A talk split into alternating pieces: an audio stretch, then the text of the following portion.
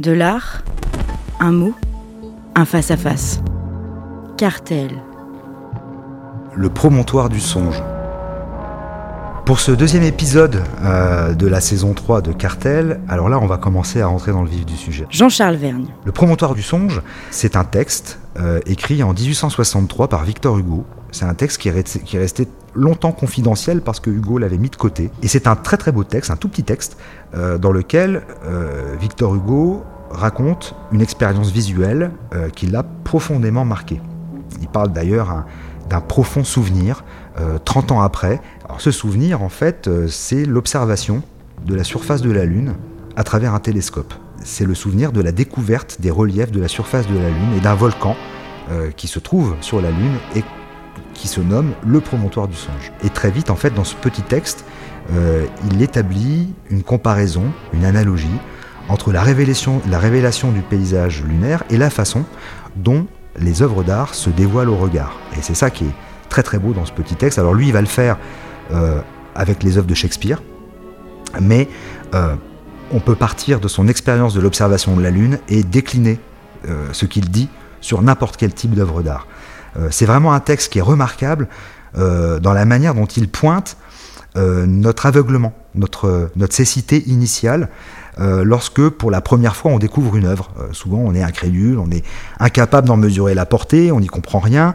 Dans le texte que Victor Hugo écrit, il le dit, au départ il ne voit rien, avant que finalement il ne fasse un véritable voyage il y a, et là je cite ces mots, il y a comme une, une irruption de l'aube dans un univers couvert d'obscurité, et ça c'est vécu vraiment comme une fulgurance. Alors je vais lire un extrait.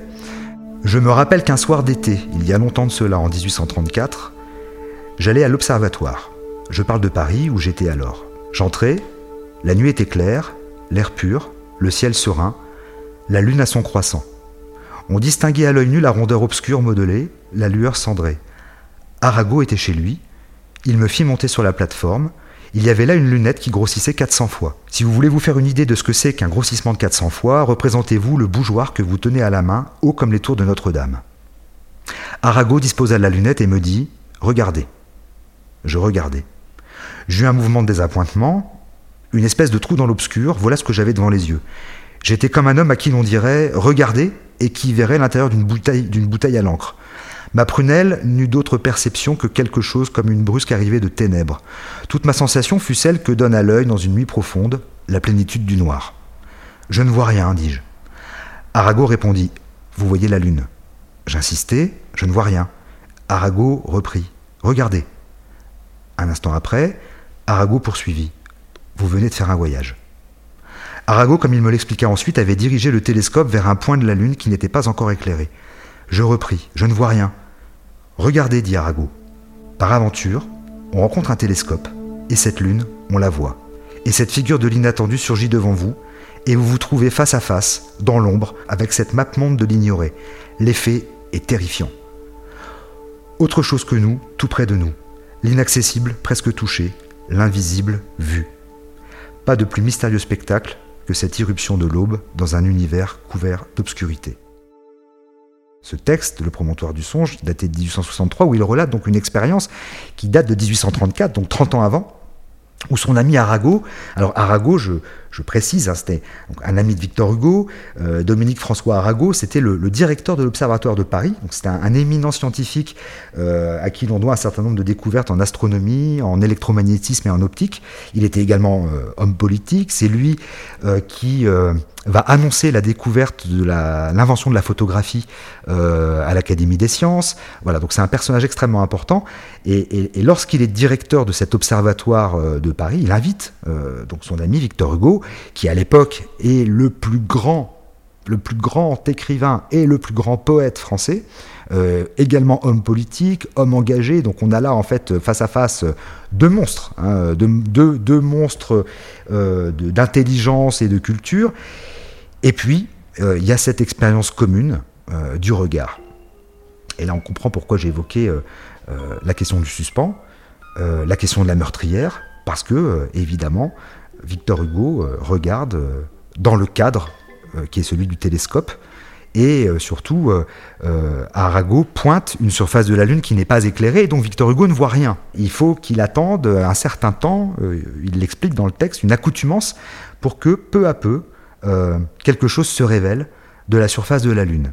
Et à partir de là, les choses vont littéralement exploser. C'est-à-dire que euh, il va avoir euh, dans l'esprit euh, d'un côté la lune poétique des écrivains et de l'autre côté la lune astrophysique des savants.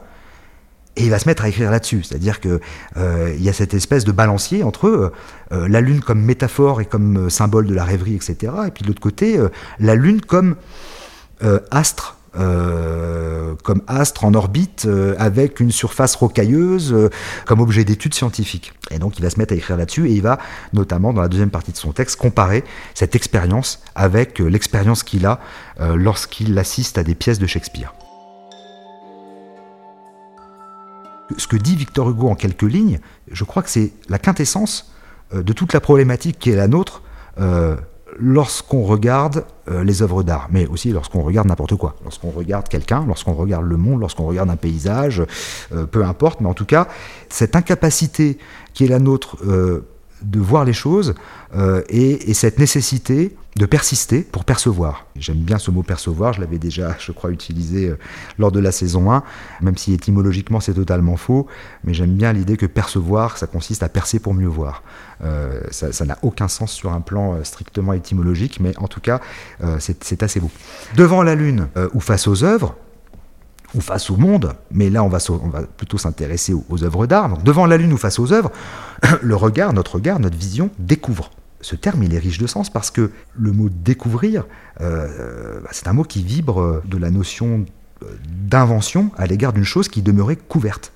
Lorsqu'on découvre quelque chose, eh ben, on est face à quelque chose qui était couvert, qui était dissimulé, qui était masqué, alors même que nous l'avions devant les yeux. Une œuvre se découvre, et lorsqu'elle se découvre, lorsqu'on découvre une œuvre d'art, eh ben, forcément, euh, par voie de conséquence, cette œuvre se trouve à découvert. Euh, une œuvre à découvert, c'est une œuvre qui est soumise à notre jugement, soumise au jugement de celles et ceux qui la regardent. Et donc, euh, par définition, ce qui n'est plus couvert se trouve littéralement à découvert, c'est-à-dire en situation de fragilité. Comme ça a été le cas pour Victor Hugo, euh, on constate notre incapacité à voir, soit parce que les œuvres refusent de se découvrir, elles, ne se découvrent pas si facilement, euh, soit parce qu'on n'adopte pas le bon point de vue et pas au bon moment. Donc si les œuvres sont à découvert, il faut bien aussi euh, admettre une chose, c'est que nous le sommes tout autant devant elles. Lorsque je suis devant une œuvre, que je la regarde, Finalement, elle me renvoie aussi ma propre incapacité euh, à, la regarder correctement. Donc, euh, je la découvre, mais elle me met aussi à découvert. Je joue un peu sur les mots. Euh, et donc, en fait, c'est un petit peu ce qui va nous occuper durant ces différents épisodes. C'est qu'il faut vraiment aller au-delà du désappointement qu'on peut avoir. Il faut admettre notre, notre aveuglement, notre incapacité à regarder. il faut accepter le temps nécessaire pour discerner, pour percevoir, comme je disais, et pour faire le voyage auquel les œuvres nous invitent. Pourtant, parfois, euh, on n'y arrive pas. Et il y a un pendant au texte de Victor Hugo, euh, qui est un autre texte. Parfois, euh, ce voyage auquel Victor Hugo a assisté, ce voyage qu'il a réussi à faire via le télescope d'Arago, ce voyage qui devrait nous permettre de nous élever à la hauteur de, nos espérances esthétiques, bah, parfois ce voyage n'a pas lieu. parfois les choses restent opaques, parfois elles sont décevantes. Et par exemple, la lune rêvée par Victor Hugo, c'est pas du tout celle que Neil Armstrong a foulé en 1969 devant des millions de téléspectateurs. Euh, la lune que Neil Armstrong a foulée en 69, bah, c'est une lune qui est terriblement euh, réelle, grise, poussiéreuse, terne. Euh, c'est un satellite inerte et froid. Et il y a justement une écrivaine, Nina Léger, qui en a fait un livre, un petit livre qui s'appelle Stark, dans lequel elle met en regard, sur les mêmes pages, le texte de Victor Hugo avec le récit de l'aventure vécue par Neil Armstrong. Son voyage, son retour sur Terre, le fait que finalement ça n'a rien changé au destin de l'humanité, le fait que le sol lunaire ait été foulé, bah, finalement ça n'a pas amené grand-chose. Et elle raconte dans son petit livre que Neil Armstrong euh, ne s'est pas vraiment extasié, euh, qu'il n'a pas été euh, transporté particulièrement par l'expérience incroyable qu'il avait vécue, et que finalement, bah, n'ayant pas été transporté par cette expérience, il n'a pas euh, véritablement transmis l'étincelle magique que les millions de téléspectateurs et les milliers de personnes qui assistèrent à ces conférences euh, attendaient. Donc euh, c'est très intéressant de, lire ce petit, ce petit livre de, de, Nina Léger parce que on a comme ça en regard le texte exalté de Victor Hugo qui raconte comment il finit par être capable de regarder correctement la Lune et puis ensuite avec tout, euh, toute cette envolée lyrique euh, qui, va, avoir lieu dans le reste de son texte, et puis euh, le texte de Nina Léger qui dit, bah, finalement, Neil Armstrong, sur la Lune, il n'a rien vu. Il a vu de la cendre, il a vu de la poussière grise, il a vu des cailloux. Tout s'était bien passé, et il faut reconnaître que ça nous laissait un goût amer, car ce bien passé ressemblait beaucoup à un rien passé. Le 21 juillet 1969, des hommes avaient marché sur la Lune, et le monde avait constaté en direct et en temps universel que la vie filait sans qu'aucun abîme remarquable s'y soit ouvert. Nous n'avions pas quitté le connu pour l'inconnu, ce qui était familier l'était toujours, et dans les salons, tout demeurait à sa place, assiettes rangées au buffet, photographies agencées sur table basse, napperons sur guéridon. Les rideaux ne s'étaient gonflés d'aucun souffle surnaturel, et les enfants qui se précipitaient à la fenêtre pour regarder la Lune assuraient que sa surface était aussi blanche et vide que la veille.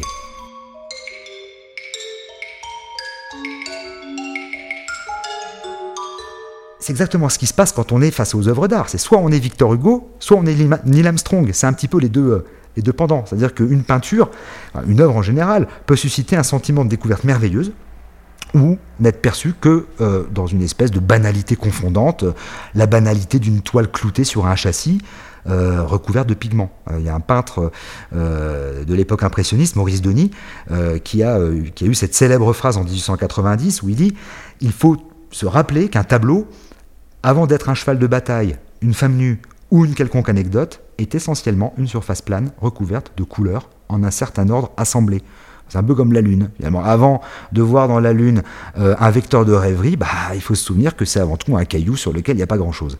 Pour que quelque chose se passe, pour que ce soit plus qu'une surface plane recouverte de couleurs, euh, et pour que la Lune soit plus qu'un caillou recouvert de poussière, bah, il faut y croire. Euh, si on n'y croit pas, on ne verra rien. Euh, on verra rien d'autre qu'une surface couverte de couleurs, sans signification. On verra rien d'autre qu'un caillou recouvert de cendres.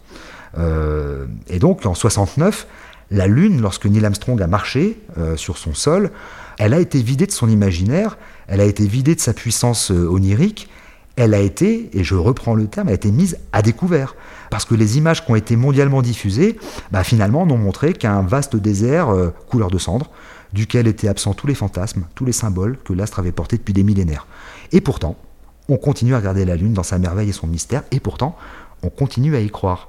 C'est vraiment sur ce basculement possible des choses que j'ai voulu euh, construire cette saison 3 et que j'ai choisi euh, les œuvres dont je vais parler dans les, épisodes qui vont suivre. C'est vraiment cette expérience du regard que j'ai envie de, de, mettre en avant, de montrer euh, avec un certain nombre d'œuvres que les œuvres d'art dévoilent euh, sont capables de dévoiler euh, ce qui nous échappe. Selon les œuvres que nous aborderons par la suite, certaines vont être abordées dans une forme, on va dire, un peu littéraire ou poétique. Euh, d'autres, parce que j'ai pas le choix, vont être évoquées sur le mode de souvenirs personnels, parce qu'à un moment donné, il est difficile de ne pas dire je quand on parle des œuvres. et puis parfois, bah, je parlerai des œuvres de manière plus factuelle, plus descriptive, parce que de toute façon, finalement, il n'y a, a, pas de manière univoque de regarder les choses. Il y a plein de lectures possibles. Et évidemment, la manière dont je vais présenter les choses par la suite, quand je vais présenter les différentes œuvres euh, qu'on va aborder, eh ben, euh, ce sera à chaque fois une lecture particulière. Et, et, ce que j'espère, c'est que les, les, auditeurs euh, qui verront ces œuvres, Cartel, j'espère en vrai dans l'exposition, auront d'autres lectures que celles que j'aurais proposées. Par Jean-Charles Vergne. En tout cas, pour finir cet épisode, la seule chose qu'il faut retenir, c'est, comme Victor Hugo, regardons et regardons mieux. À retrouver en téléchargement sur toutes les plateformes de podcast.